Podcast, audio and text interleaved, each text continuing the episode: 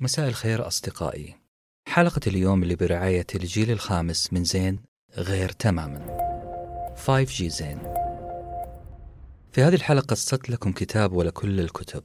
كتاب يقول لك ما أجمل كلامك وما أجمله أكثر وأكثر لو أضفت له شوية عناصر تساعد فيها المستمع أو القارئ أنه يتذكر كلامك وكأنه محفور بالليزر. كتاب Made to Stick هو توصية من شخص عزيز وأنا من كل قلبي. أشكره على هذه التوصية. كتاب يعلمك كيف تعيد صياغة كلامك بعناصر ستة. ليصل المحتوى ويبقى عالقا. مرحبا. هذا ساندويتش ورقي.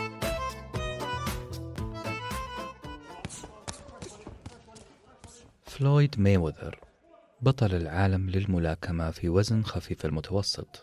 هو ملاكم بارع. لم يهزم في الخمسين نزال اللي خاضها حتى الآن. على فكرة هو معتزل الآن. هذا الملاكم عاش حياة فقيرة حيث سكن هو وإخوانه السبعة في غرفة واحدة. عاش مع أم مدمنة وأب مفلس. و لحظة. كذا غلط. هذا سرد ممل واستعراض معلومات ما له طعم. لو كنت زيي شايف إنه هذه البداية مملة لا تروح بعيد. خلينا نعيد الشريط ونبدأ بشكل جديد. بداياته والتي كانت في الأزقة الضيقة لم تكن تبشر بخير. عاش فلويد مايوذر في بيت خشبي صغير في غرفة يقطنها سبعة إخوة. في الصيف بالكاد يستنشقون الأكسجين وفي الشتاء بلا تدفئة مما جعل أجسادهم تلتصق ببعضها بحثا عن الدفء.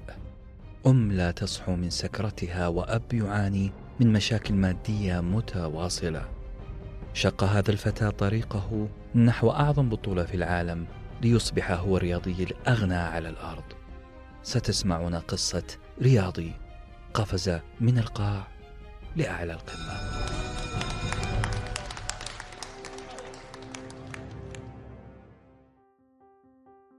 كذا صح كذا ممكن تسمعوني. كذا ممكن أنا أثرت فضولكم عشان تسمعوا مني أكثر ومن هو ميوذر كذا هو كتاب اليوم made to stick أو صنع ليبقى. كذا هي الرسالة اللي يحاول هذا الكتاب أن يوصلها لكم. حول كلامك العادي لكلام يستحق أن يحفر في الذاكرة. حياكم الله أصدقائي في حلقة جديدة وكتاب جديد كتاب لذيذ كتاب مفيد اسمه made to stick. كنا تكلمنا في حلقة سابقة عن لكنة شكسبير كان عنوان الحلقة هكذا تحدث شكسبير. أنا شخصيا أثنيت على المؤلف ديفيد كريستال في كتابه Pronouncing شكسبير وعلى احترامه لإرث ولغة بلده وأنه احترامه للغة يعني عنايته بالكلام شكلا ومحتوى.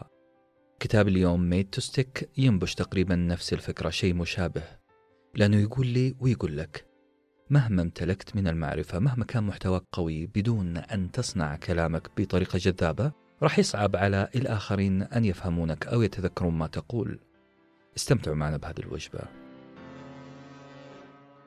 خليني أبدأ باقتباس غريب. معايا؟ الاقتباس يقول سيضرب الموت بجناحيه السامين كل من يعكر صفو الملك.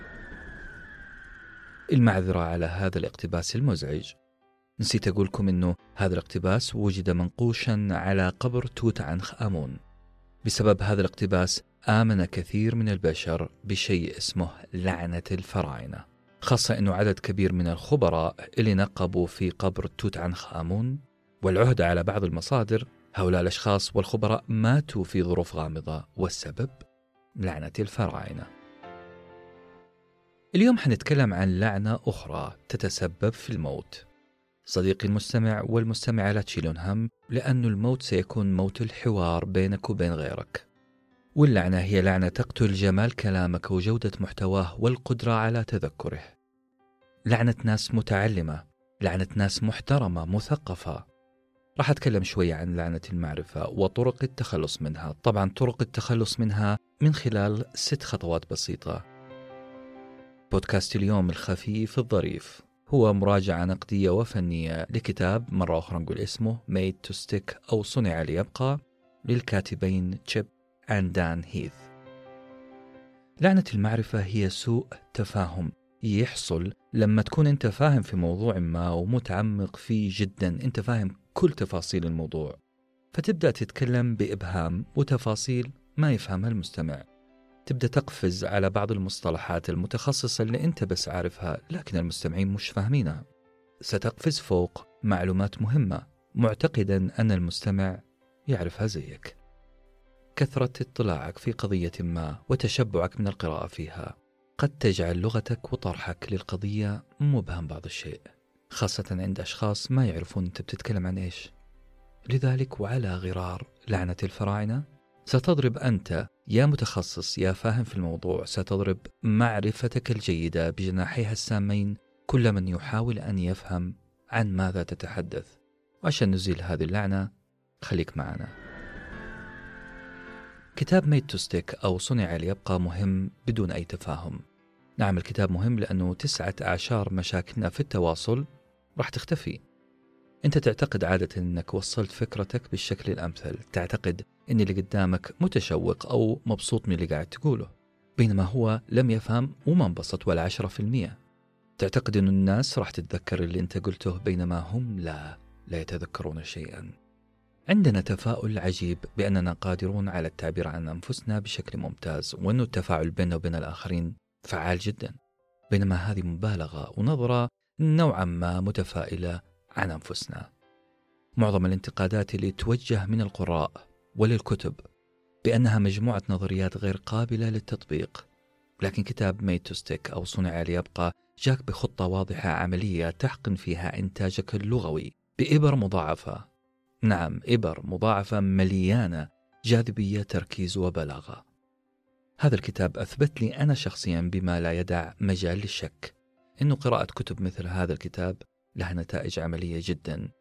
الكتاب أثبت لي أنك تقدر تشتغل على إنتاجك اللغوي بشكل يجعل هذا الإنتاج ستيكي يعني لاصق أو ملتصق في عقل المستمع. الكتاب يقدم لك تكنيكات للتخلص من لعنة المعرفة. يساعدك أنك تساعد غيرك أن يتذكر كلامك. يساعدك أنت شخصيا بأن تطرح أي قضية وتسوق لها. بطريقة تلتصق في أذهان المستمعين والقراء. ركزوا معي في كلمة تلتصق. نعم كتابنا اليوم اسمه Made to Stick واستخدم كلمة تلتصق عشان يفهمك محتوى الكتاب. أنا راح أساعدك تجسم كلامك ليراه المستمع أكثر من أن يقرأه أو يسمعه. خليك عامل رئيسي عشان تسرع ضخ الأدرينالين في جسد من يقرأ أو يسمع كلامك. اسمعوا معي هذا المثال. صنع الإسبريسو سهل. نبدأ بنسبة الخميرة. نسبة الخميرة تتفاوت ما بين واحد لواحد إلى النسبة من واحد لاثنين. بكذا أنت حتصنع إسبريسو عظيم. سامحوني أصدقائي على هذه الخزعبلات على هذه التعويذات على هذه الشعوذة اللي قاعد أقولها. بصراحة هذه ما هي خزعبلات. اللي قال هذا الكلام هو شخص كيف قهوة شخص يستمتع وهو يصنع الإسبريسو. قاعد يستخدم معك لغة غريبة هو بس فاهمها ويعتقد أنك عايش معاه هذا الجو الأرستقراطي العظيم. قائل هذا الكلام هو فعلا شخص عظيم شخص يحب ما يفعل شخص فاهم في القهوة لكن كل اللي قاله لنا عبارة عن فقاعات صابون صعب أن نمسك بها. هذه الفقاعات تتلاشى أو تنفجر بمجرد محاولة لمسها. نعم كلام هذا الشخص المدمن للقهوة. بالنسبة للإنسان زي يشرب الإسبريسو عادي في فنجان شاي. ما عندي أي تحفظات أو تذمر أهم شيء الإسبريسو يكون لذيذ. كلام شخص متخصص ورايق في صنع الإسبريسو بالنسبة لي أنا هو فقاعات صابون. هذا الكلام حيختفي من ذهني بمجرد أن يقوله. كان الأولى بهذا الكيف للقهوة. أن يحول كلامه لمفردات أبسط. أن يحقن كلامه بعنصر مفاجأة. إنه يتكلم عن صور ترى أو أصوات تسمع أو أشياء تلمس أو روائح نقدر نشمها. لازم كلامه يثير فينا المشاعر. هذه مشكلة لعنة المعرفة هذه مشكلة الكلام الخالي من العناصر الستة اللي حنتكلم عنها في بودكاست اليوم. أصدقائي اللي حتسمعونه بعد قليل كلام قد يهمك لو كنت محاضر معلم مدرب. ممكن يهمك إذا أنت شخص تحضر اجتماعات وتحاول أن تسوق لمنتج معين. يهمك كشخص يقف أمام الكاميرا كاميرا سناب التيك توك. يهمك في مقاطعك الشخصية في اليوتيوب. الأجمل كمان إنه ممكن نعتبر اللي راح يقال في هذا البودكاست إضافة شخصية لك مو بس في الكلام المنطوق بل حتى كتاباتك حتى تغريداتك حتى مقالاتك. كلها راح تكون بارزة عن أي كتابات أخرى. سر البروز في كلمة success أو نجاح. اعذروني أنا بالغت شوية. هي مش كلمة success بالنفس. الكتابة اللي تكتب فيها في الإنجليزي S U C C E S S. لا. الكلمة اللي أنا أقصدها هي S U C C E S. من غير الأس الأخيرة. هذه الحروف هي بدايات ست كلمات وتمثل العناصر اللي راح تحول كلامك إلى ملصق أمريكي صعب انتزاعه من ذهن سامعك. نبدأ بأول اس اللي هي simple. يعني بسيط. U هي unpredicted يعني غير متوقع. C هي concrete يعني جسماني أو صلب. C الثانية credible يعني موثوق فيه. E يعني emotional عاطفي. والأس الأخيرة stories اللي هي القصة. هذه العناصر مرة ثانية وثالثة ورابعة. ممكن تغطي لك أكبر قدر من الوضوح وتثبيت المعلومة في ذهن المستمع.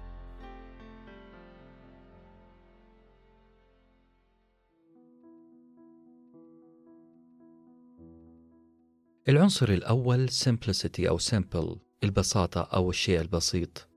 بلا صح أقدر أنصحك بنصيحة بسيطة وأقول هدد لعب شوية. العنصر الأول اللي حتحقن فيه كلامك إنه كلامك لازم يكون بسيط ويقدم فكرة واحدة رئيسية. خليني أسألك عزيزي المستمع والمستمعة هل هل سبق مريت بالموقف التالي؟ أن الأستاذ أو دكتور الجامعة أو شخص من معارفك تشهد لهذا الشخص بالعلم والمعرفة. هذا الشخص قاعد يتكلم لكنك وخلال كلامه أصبت بنوبة نعاس قاتلة. الدنيا تلف بك والأضواء يعاد تشكيلها.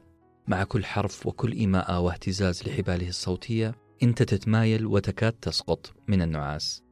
أعتقد أعتقد كلنا مرينا بهذا الموقف. طيب خذ الموقف الثاني. هل تتذكر الماراثون اللي وجدت نفسك فيه؟ كنت تتنافس في هذا الماراثون من دون حول لك ولا قوة. أقصد بالماراثون ما هو ماراثون جري حقيقي بل ماراثون جري نفسي وعقلي. كنت تحاول تلاحق بكلام شخص ما أمامك شخص تحترم عقليته لكنك يا مسكين قاعد تحاول تلحق بالهدف اللي هذا المتحدث يحاول أن يصل له تحس أنه قاعد يفجر قنابل في كل مكان. قاعد يقول كلام مهم بس أنا ماني قادر أصطاد أي فكرة فيهم. هو قاعد يقول كلام كبير لكنه كثير جدا. استخدم تفاصيل مفزعة خلت عقلك الجميل الصغير يفتر بسرعة مكوكية. للأسف هذه السرعة مجهدة جدا لجهازك العصبي مهلكة لقدراتك الذهنية. بالتالي أنت ممكن تفقد الاهتمام باللي يقوله هذا الشخص الجميل الذكي الفاهم في مجاله. ممكن تفقد الاهتمام عاجلا أم آجلا؟ أصدقائي مشكلة صديقنا خبير القهوة. إنه يعيش بين الأغصان. هذا الرجل ما وراك صورة الغابة من بعيد. هذا الشخص اللي يحب الإسبريسو ركز على التفاصيل وعقد لك شوية الأمور. تركك بدون أن يريك الصورة الكلية كوب القهوة. لذلك الحل لما تيجي تكتب أو تتكلم لازم تبحث عن فكرة واحدة تريد إيصالها للناس. Make it simple. بالعربي بسط الكلام على مستمعيك. اعمل على هذا الشيء وأنا أنا وأنا أضرب على صدري الآن أنا أضمن لك فوزك بالانتخابات الأمريكية لو رشحت نفسك مثلا. هذا الكلام مو كلامي بل كلام مؤلف الكتاب عن بيل كلينتون اللي كان رئيس أمريكا قبل نهايات القرن الماضي. لاحظ بيل كلينتون وشوف كيف يبسط كلامه جدا للمستمع. أصدقائي القاعدة تقول لو قلت ثلاث أفكار في جملة واحدة فأنت لم تقل شيئا. شوف المفارقة العجيبة. لو قلت ثلاث أفكار في جملة واحدة أنت كأنك ما قلت شيء للناس لأنه ما حد حيقدر يتابعك. حاول أنك تقدم الكور ايديا الفكرة الرئيسية للمستمع وخلونا ناخذ على هذا الكلام مثال سريع. هذا الكلام راح نجري عليه تجربة بسيطة نعدل فيها تعديل بسيط عشان نشوف كيف الفكرة الواحدة أسهل بكثير. من مجموعة أفكار في جملة واحدة. تخيل أنك تبغى تتكلم عن ضرورة ربط السوق سوق العمل. أنت شايف أنه ربط سوق العمل شيء ضروري بما يدرسه الطلاب في المدارس. احتمال أنك تبغى تكتب تغريدة في تويتر على النحو التالي. نحن نطمح. نحن نطمح لسد الثغرة بين النظرية والتطبيق في تعليمنا عن طريق تكاتف الجهود بين الأكاديميين وأصحاب المهن من دون إهمال دور التربية في تأطير المنظومة الأخلاقية لدى الطالب. واو على الكلام. كلام قوي لا غبار عليه. لكن أنا شخصيا ما فهمت شيء والمستمع ما فهم شيء. مليان معلومات مليان تنظير مليان توصيات. نعم. لكن اللي قاعد يسمعك واللي قاعد يقرأ راح يهرب منك. هيا وقفوا معي لحظة. هذا الكلام اللي يحمل 16 فكرة في سطرين محتواه مهم لكن تركيبه ممل ومشتت. إيش فيها يعني لو قلنا جملة زي التالي؟ إحنا نحتاج أن نربط بين ما يدرسه الطالب في المدرسة وبين متطلبات سوق العمل. هذه فكرة واحدة واضحة سهلة الصياغة بسيطة المفردات تحتوي على فكرة واحدة بسيطة. لذلك إذا أردت أنك توصل أسرع للناس بسط لهم الأفكار. اسأل نفسك ليه بعض الأحيان تغريدة قصيرة من سطر واحد بتروح آلاف اللايكات مئات ال retweet. لأنها تحمل فكرة واحدة بسيطة مصاغة بعناية. لا ضيع الناس بين الأغصان وريهم الغابة الكبيرة. Make it simple. وهدي اللعب please العنصر الثاني unpredicted. خليك غير متوقع. العنصر الثاني اللي راح أتكلم عنه الآن ابعد عن الرتابة في طرحك. خذ عندك هذه العبارة المألوفة. مرحبا اسمي فلان ابن فلان ابن فلان الفلاني. واليوم راح أكلمكم عن بلا بلا بلا. أتوقع كلنا سمعنا مية مرة هذه المقدمة قبل كذا. نعم هذه هي البداية التقليدية والكليشة المعتادة في أي عرض تقديمي. البداية للجميع بعد سماعها راح يقول باين عليها ليلة ما لها ملامح. ببساطة لأنك أعطيت الناس نظرة أو ملمح أو علامة على أنه الكلام راح يكون رتيب. أعطيت انطباع أنك راح تتكلم بطريقة كلاسيكية تقليدية مملة. الناس تكره رتابة وهذه قاعدة لازم تحطها في بالك. الناس يذهلها ويستوقفها الغير تقليدي. الناس تعشق مشاهدة وسماع الغير مألوف. بلا صح الناس تتذكر الغير متوقع دائما. لو أنت في عشاء مثلا والناس اللي معظمهم ما تعرفهم جالسين في المجلس بملابسهم التقليدية بجلستهم التقليدية بسواليفهم التقليدية. في وسط السهرة دخل عليكم واحد من الشباك وقال ببراءة شديدة مساكم الله بالخير. أنا أتحدى وأراهن أنه وجه هذا الشخص لن تنساه طوال عمرك ما راح ينمحي من ذاكرتك. الموقف غريب وغير متوقع لذلك الشخص لن ينسى طبعا القصد هنا مو إنك تقتحم المسرح من الشباك ولا إنك تعمل ألعاب بهلوانية لا. الغرض هو ركز في جمل غير متوقعة. صحيح إننا نحترم عبارة express don't impress يعني عبر ولا تبهر. صحيح إنها حكمة عظيمة ترشدنا على التركيز على المحتوى والرسالة تقول لنا أن الرسالة أو المحتوى اللي أنت بتقدمه مهم جدا أهم من الأسلوب. لكن المفروض أننا ما نأخذ معسكر متطرف يا يمين يا يسار. نبهر فقط أو نعبر فقط. لازم نحاول نعمل موازنة بشكل أو بآخر. لذلك يا سيدي عبر وابهر وعيش حياتك. خليك غير متوقع بين الفينة والأخرى. أصدقائي خلونا ناخذ جولة في مؤتمرات تيد. عارفين مؤتمرات تيد؟ لاحظ كيف أنه مجموعة كبيرة من المحترفين على خشبة المسرح الجذاب كيف يبدأون كلامهم بسؤال غير تقليدي. أنا شخصيا استعرضت مجموعة من الفيديوهات فيديوهات تيد ووجدت أنها تبدأ بسؤال يخليك تفكر. الأسئلة والألغاز هما أسلوبان خطيران عشان نجذب انتباه المستمع خاصة لو كانت إجابتك على السؤال أو اللغز غير متوقعة لكن وركزوا لي في كلمة لكن. في أسلوب آخر أكثر تشويقا من التساؤلات والألغاز لجذب المستمع. وأنا أراهنكم هذه المرة على ألف دولار. إنكم ما تعرفون هذا الأسلوب. وأنا عند كلمتي. تقدر تاخذ وقتك في التفكير أو كمل معانا الرهان. عرفت الأسلوب الأفضل من السؤال ومن الألغاز؟ طيب أهم من السؤال والألغاز هو الرهان أو التحدي. تحدى الجمهور أنه يجاوبك على سؤال زي ما سويت قبل شوية. تحدى الجمهور أنه يتوقع نتائج كلامك. خلونا في مثال عملي. التغريدة اللي تكلمنا عنها قبل شوي وعدلناها اللي تقول نحتاج للربط بين ما يدرسه الطالب في المدرسة وبين متطلبات سوق العمل. هذه التغريدة اللي رضينا عنها وقلنا أنها واضحة وفكرتها سهلة جدا. بعد ما بسطناها الآن نضيف لها عنصر من عناصر التشويق أو اللا توقع حولها الرهان أو تحدي أو حتى سؤال وقول. ليه الشركات تماطل في توظيف خريجي جامعاتنا أتحداك تعرف السبب. السبب هو أنه في عدم ترابط بين ما يدرسه الطالب في المدرسة وبين متطلبات سوق العمل.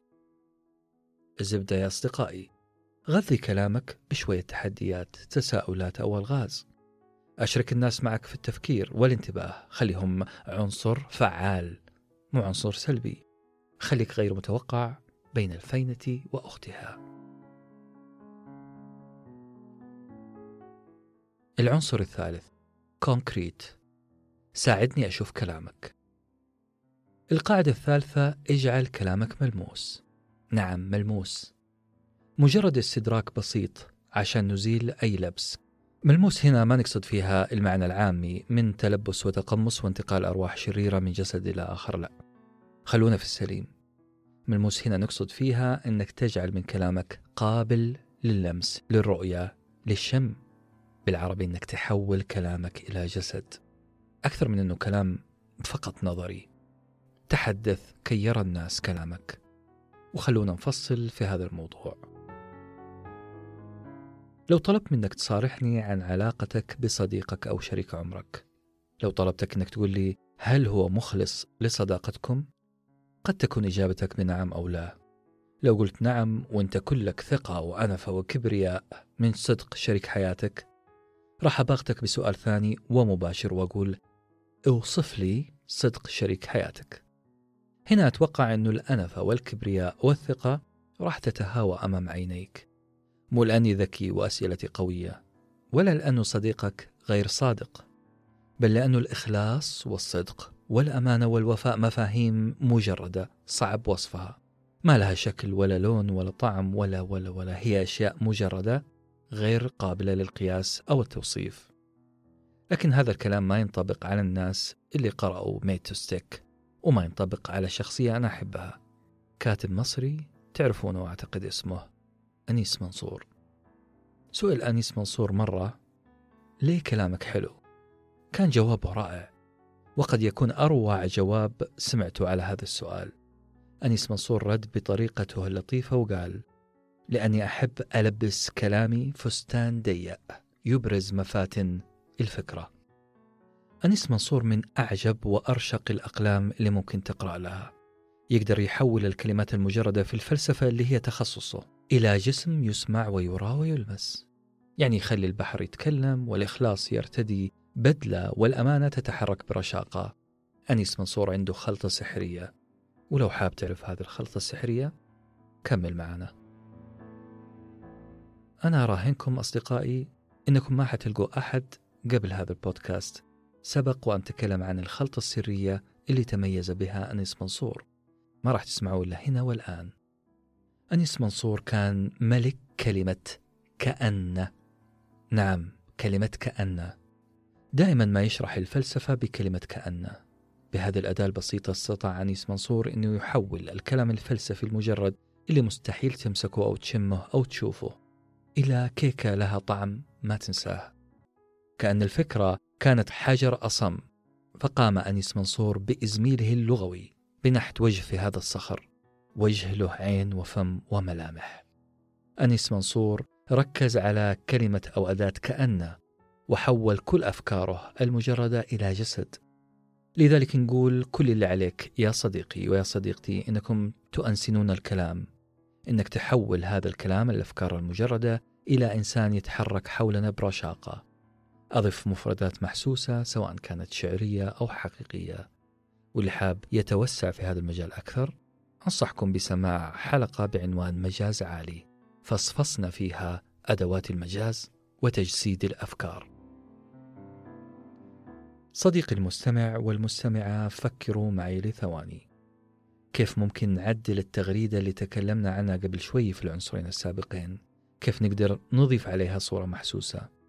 هنا لعبتك هنا ثراءك اللغوي هنا خيالك العلمي والغير علمي. خلينا نقول مثلا لماذا ترمي الشركات ملفات التوظيف والسيرة الذاتية التي يقدمها لهم آلاف من خريجي الجامعات؟ أتحداكم لو عرفتم السبب. ببساطة نحن نركز على الكراسي والطاولات والكتب وننسى تدريب الطلاب على مهارات سوق العمل. ملاحظين؟ ملاحظين كيف إننا ساعدنا المستمع يشوف ملفات ترمى وآلاف من الطلاب ترفض طلباتهم ورأينا الكراسي والطاولات في تغريدة بسيطة وفكرة واحدة؟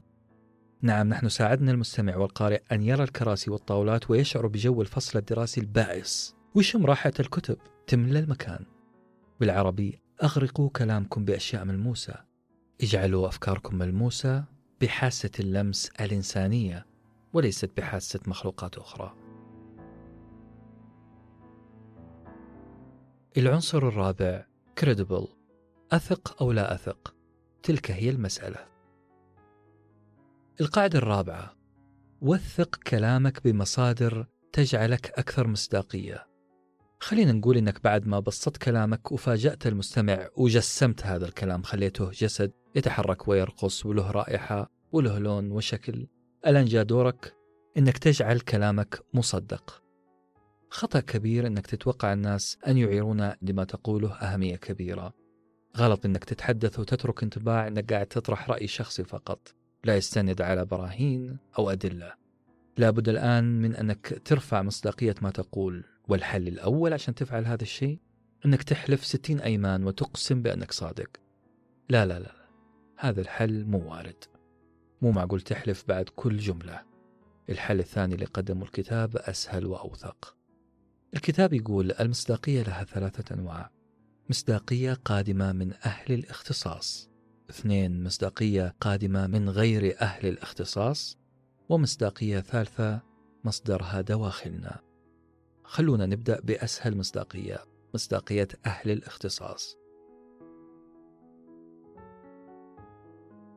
عشان طعم كلامك بأدلة وبراهين ترفع من مصداقيته تاخذ رأي مختص. يعني الدكتور مثلا فلان الفلاني يمدح هذا الدواء ويذم ذلك الدواء. أو المحلل المشهور إكس يوصي بشراء السهم كذا ويحذرك من شراء السهم كذا.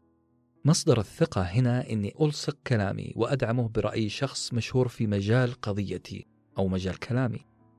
باختصار تقدر تدعم كلامك بأوثوريتي أو شخص يمتلك صلاحية أو من أهل الاختصاص. أينشتاين في الفيزياء بيليه في كرة القدم المتنبي في الشعر وهكذا. الآن العجيب والغريب اللي حتكلم عنه هو النوع الثاني من المصداقية. مصداقية من ناس لا يمتلكون أي صلاحية.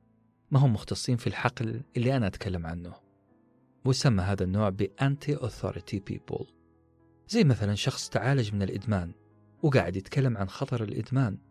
هذا الرجل عنده مصداقية مو لأنه من أهل التخصص بل من أهل التجربة. It's not expertise but experience. النوع الثالث يا أصدقائي من المصداقية هو المصداقية الداخلية اللي هي خبرتك الشخصية أنت. عندك خبرة شخصية في الشيء اللي قاعد تتحدث عنه؟ لو ذكرته حيساعدك في إضفاء مصداقية أكبر لما تقول. يعني التفاصيل الدقيقة البسيطة اللي تقولها مستحيل الواحد يكذب فيها. مستحيل تخترعها. أنت قاعد تستدعي ذكريات حصلت لك بتفاصيلها. الروائح الملمس المشاعر كلها يستخدمها كثير من الناس عشان يحولون كلامهم من كلام بدون إثبات إلى كلام يستحق أن يوثق فيه. لكن وهنا لابد أني أستدرك بكلمة لكن. في فرق كبير جدا بين التوصيف وبين المبالغة في التوصيف.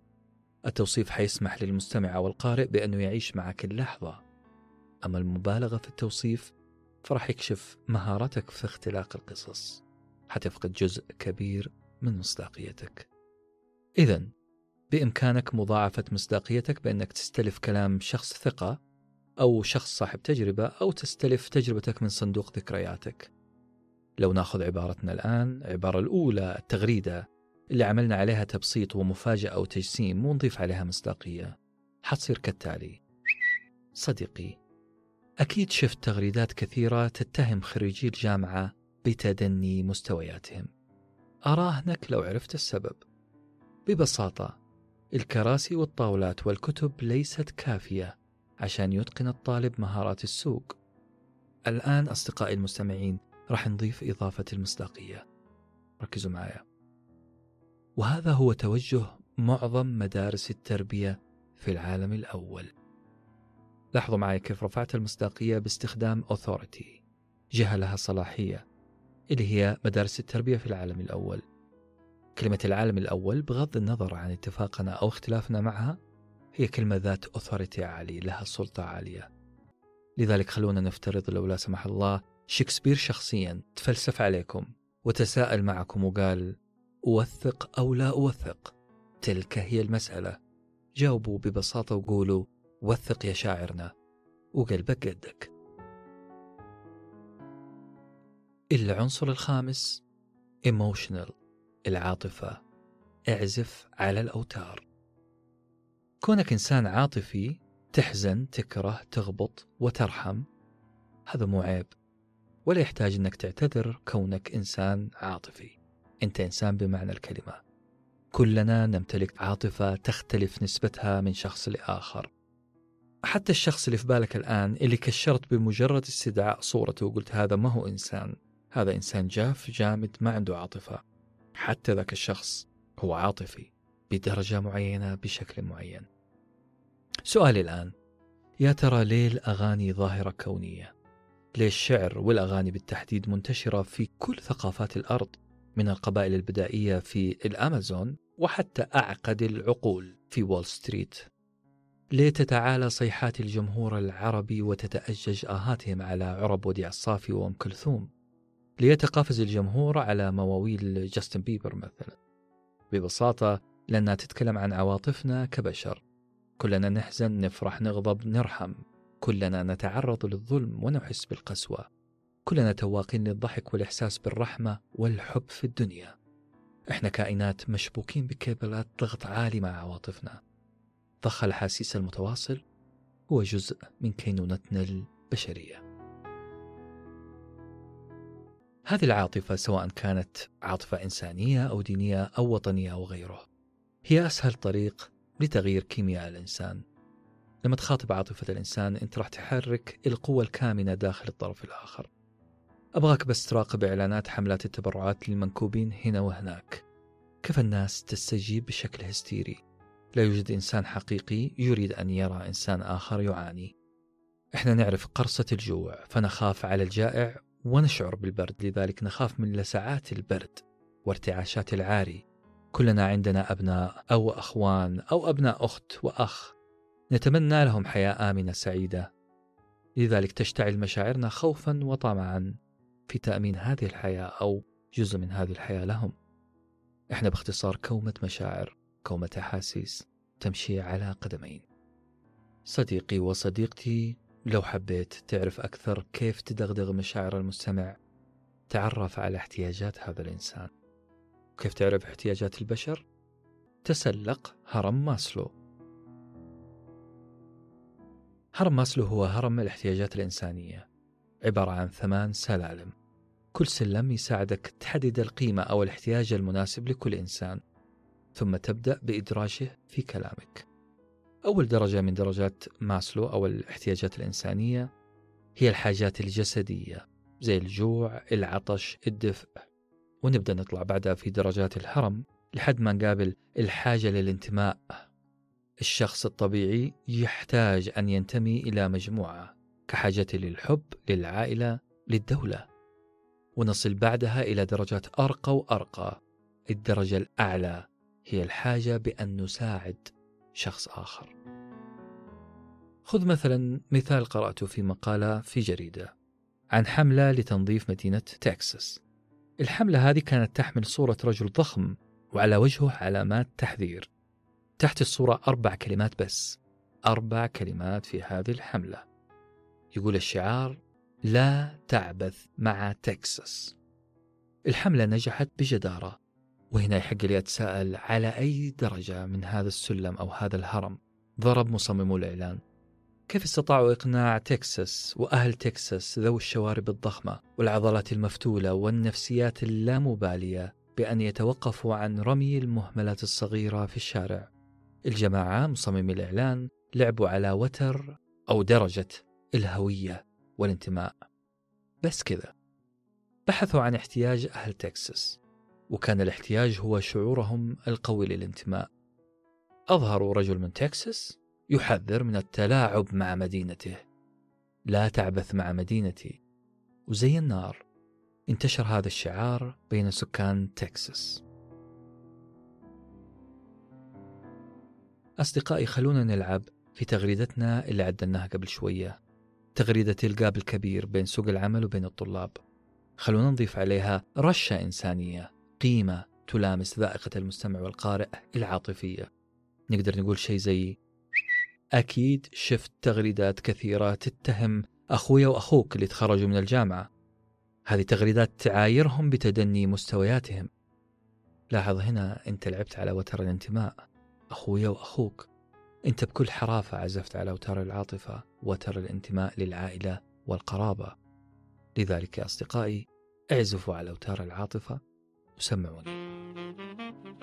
العنصر السادس والأخير ستوريز القصص. وهنا نقول عاشت شهرزاد القاعدة السادسة تقول حاول إنك توصل فكرتك باستخدام قصة. بس كذا. الكلام سهل الفعل صعب. لكن قبل ما نقول إنه الفعل لا ما هو صعب بالشكل اللي ممكن تتوقعونه راح أسأل ليه لازم أستخدم قصة في كلامي؟ ببساطة لأنه كل البشر وكل الكتب وكل التراث الديني والأدبي لكل الثقافات والأمم اعتمدت على القصة لتوصيل مبادئها. نيتشه مثلا اعتمد على القصة. تاريخ العصور كله انحفظ على شكل قصص. مبادئ السياسة تصور لنا أحيانا في شكل روايات وقصص. حتى شهرزاد استطاعت أنها تسحب شهريار ألف ليلة وليلة وتمنعه من إعدامها بالقصة. هذا الشيء متفق عليه. الغير متفق عليه هل تستطيع يا صديقي أنك تصنع من فكرتك قصة تلتوي لها الأعناق؟ الجواب نعم ونعم. القصة هي النسر الذهبي اللي يغرز مخالبه في المستمع ويطير به إلى العش الآمن. القصة هي من ستجعل فكرتك انسيابية متناسقة سهلة. تستطيع أن تتذكرها في أي وقت. وعشان أثبت لكم كلامي خذوا معايا هذا الاختبار البسيط.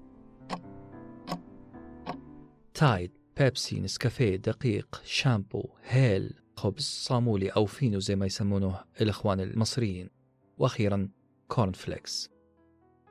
هذه هي قائمة طلبات باغتك فيها قبل خروجك أهلك من البيت عشان تجيبها. راح تلاحظ أنه صعب أحفظ كل هذه القائمة. مستحيل لازم أشيل معايا ورقة مكتوب فيها هذه المقاضي.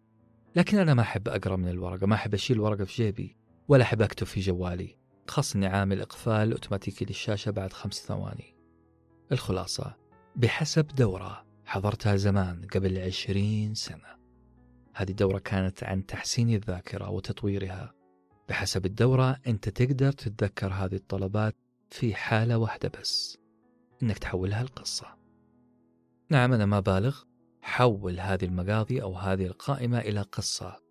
قصة دراماتيكية غريبة كأنها حلم في نومة عصر. صدقني حتتذكرها وخليني أعطيك مثال. مثلا أنت في البقالة ووقفت أمام مساحيق الغسيل. مديت يدك لحد ما لمست كرتون أو علبة التايد مسحوق الغسيل. لكنك سحبت يدك وأخذت مسحوق ثاني. وجيت ماشي. فجأة واحد من كراتين التايد الضخمة البرتقالية نزل غاضب جدا. وبدأ يتبعك. خرجت من الصف اللي كنت فيه لكنه قاعد يتبعك بطريقة غريبة. أنت انتبهت لهذا الشيء وحاولت تمنع التايد من التقدم فسكبت فيري على الأرض. والغرض طبعا أنك تخليه يتزحلق. كبيت كمان علبة بيبسي عشان بعد الزحلقة يلزق في الأرض. ولن يستطيع بعدها أن يتابعك. لكن التايد كان hyperactive كان نشيط جدا والسبب إنه متعاطي كمية نسكافيه وقهوة كثيرة جدا. وبخبث قام يشق في أكياس الدقيق ويرشها على الفيري وعلى البيبسي عشان يعمل طبقة حماية يقدر يمشي فوقها. بدأ التايد يقترب منك وأنت في حالة استسلام كامل. ها هو أمامك مباشرة وها هو يتعداك. كأنك غير موجود أصلا. يتجه كرتون التايد الضخم إلى ركن الخبز ليلتقط قطعة خبز وعلبة كورن فليكس ليطعم بها علب التايد الصغيرة اللي خلفها وحطها فوق الرف. لتكتشف في النهاية أنه التايد ما عنده قضية معك على الخيانة عنده قضية أخرى. التايد كان غاضب غضب جوع وخوف على الأطفال لا أكثر. أصدقائي قصة مجنونة خيال علمي أو غير علمي لكنها قصة غريبة. هذا كان تكنيك بسيط عشان نحسن من قدراتنا الذهنية وسعة ذاكرتنا. المحاضرة قدمها دكتور في علم النفس. إذا كان عندك قائمة بتجيبها من السوبر ماركت وما تقدر تحفظها بسبب تشتتها اعمل منها قصة. أنا هنا استعرضت مثال سريع مو عشان أحسن ذاكرتك بل عشان تسهل للي قاعد يسمعك أو تسهل لنفسك حفظ قوائم ما لها علاقة ببعض. لذلك إذا عندك عرض تقديمي أو خطبة وحاب تدلع المستمع وتساعده أنه يتذكر كل ما تقول ضع قائمتك هذه في قصة. باختصار اللي يبغاه منك الكتاب إنك تساعد غيرك على تذكر ما تقول بصناعة قصة. خلوني أستدعي تجربة قديمة حصلت مع مدرس إيرلندي اسمه جو وهذا المدرس لازلت أذكره بالخير. جو أعطانا كورس فن تقديم العروض. في وسط كلامه ذكر لي شيء مهم. قال يا أنس لابد أن المحاضر يكون خفيف دم وحكواتي جيد. تلقفت وقتها كعادتي وسألته طيب لو دمي ثقيل لو ما أقدر أكون حكواتي شامل رد علي مباشرة وكأنه ينتظر هذا السؤال من يومين. وقال إذا دمك ثقيل لا تقدم عروض. جو بهذه الإجابة المباغتة كان كأنه يقول لي ما حد فاضي يسمع منك رصة معلومات وأرقام غير مترابطة. ما حد يبغى يسمع منك حاجة ما فيها تسلسل وتشويق. وأنا موافق على ذا الكلام. أنا شخصيا ما عندي استعداد أجهد نفسي وأركز في شخص يطلق علي رصاصات من المعلومات والأرقام والأسماء الخالية من أي تشويق. أيام الجامعة إحنا مضطرين إننا نسمع أرقام وأسماء ومعلومات لا ترتبط ببعضها البعض لكن في الحياة الاجتماعية غير في البزنس غير في المؤتمرات غير في الأماكن اللي الناس ما تنتظر منك نجاح ورسوب. خليك قاص خليك روائي. الناس ما حيسمعوك إلا إذا صبغت كلامك بألوان التشويق وطعمتها بفصوص القصص لتساعدهم في التذكر والتركيز. لما الفكرة تلتصق بقصة فهي تصبح أكثر قابلية للالتصاق بالعقل. لكن الشيء الأهم اللي لازم تعرفه إنه مو أي قصة تنسمع. في قصة ينتظر السامع إتمامها بشغف وفي قصة أخرى ينتظر السامع أنك تنتهي منها عشان يندب حظه على وقته اللي ضاع. خلي تسلسل قصتك وتيارها قوي جدا. لا تستخدم قصة التايد أبدا. هي كانت فقط كمثال سريع. وإذا قلت في نفسك أنا ما أقدر أكتب قصص اسمح لي أنا آسف أني أعترض عليك. أجد نفسي مرغم ومجبر ومضطر. على قول هذا الشيء المهم جدا. كل واحد فينا يمتلك قصة بل قصص تستحق أن تسمع. ابن الصغير مثلا اللي حكيني عن مشكلة واجهته في المدرسة عنده قصة مهمة عنده قضيته الخاصة. فما بالكم؟ ما بالكم بناس زيي وزيك. خاضوا تجارب وعاشوا قصص قد تساعدنا في تعميق فهم الحياة أو وجهة نظر في الحياة بشكل أفضل. ثق تماما يا صديقي ويا صديقتي. عندكم قصص تستحق الانتشار والاهتمام. إذا كتبت قصة حاول تركز في البلوت الحبكة.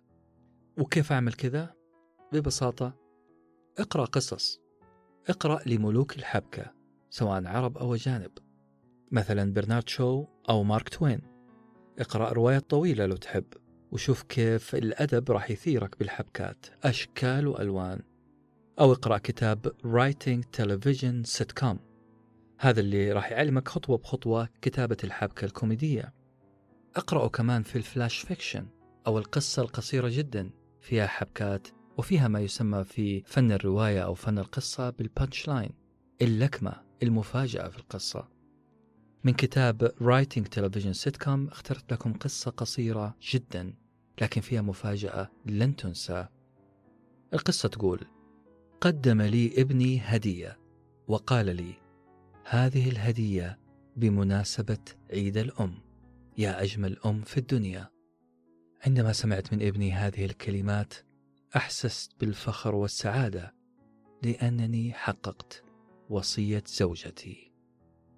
انتهت القصة. ملاحظين الكلام الغريب والعظيم؟ ملاحظين معاي المصيدة اللي عملها لك الكاتب اللي خلتك تتوقع إنه الهدية من ابن لأمه بعدين أعطاك البانش لاين اللكمة. اللي فوقتنا كلنا وفاجأتنا وفهمتنا المعنى الحقيقي اللي يقصده الكاتب لما قال لأنني حققت وصية زوجتي الكاتب رجل توفت زوجته وقام بدور الأم على أكمل وجه. حقق وصية زوجته بأن يكون هو الأب والأم لأبنائه. هذه الحبكة وهذا الترتيب وهذا التسلسل في القصة عظيم جدا. إن كنت تريد أن تقدم عرض قوي لا ينسى. أصدقائي في كتاب اسمه Very Short Stories. هذا الكتاب فيه قصص قصيرة جدا جدا يحتوي على كثير من عناصر المفاجأة اللي ممكن تساعدك لصياغة عناصر مفاجأة لقصتك الشخصية. لو كان بإمكانك إيصال فكرتك على شكل قصة مكتملة الأركان فمبروك. أنت راح تكون قادر على أن تجعل فكرتك sticky أو لصاقة وكأنها لاصقة ال Velcro. افتح جوجل واكتب في محرك البحث Microscopic View of Velcro وهذا مجاز بسيط عشان أذكرك دائما بقوة القصة في كلامك. أخيرا أوصيكم بأن تقرأوا عن نظرية ال Velcro في التربية وعلم النفس. وأن تقرؤون كتاب Made to Stick. وأن تحتفظ فيه دائما قريب منك في المكتب. وألا تنسى أن الكلام صناعة. صناعة تخلصك من أي لعنة فرعونية كانت أو معرفية.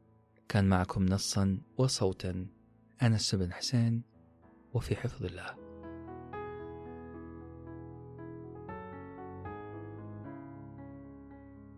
كنتم مع ساندويتش ورقي وجبة معرفية نتشارك لذتها.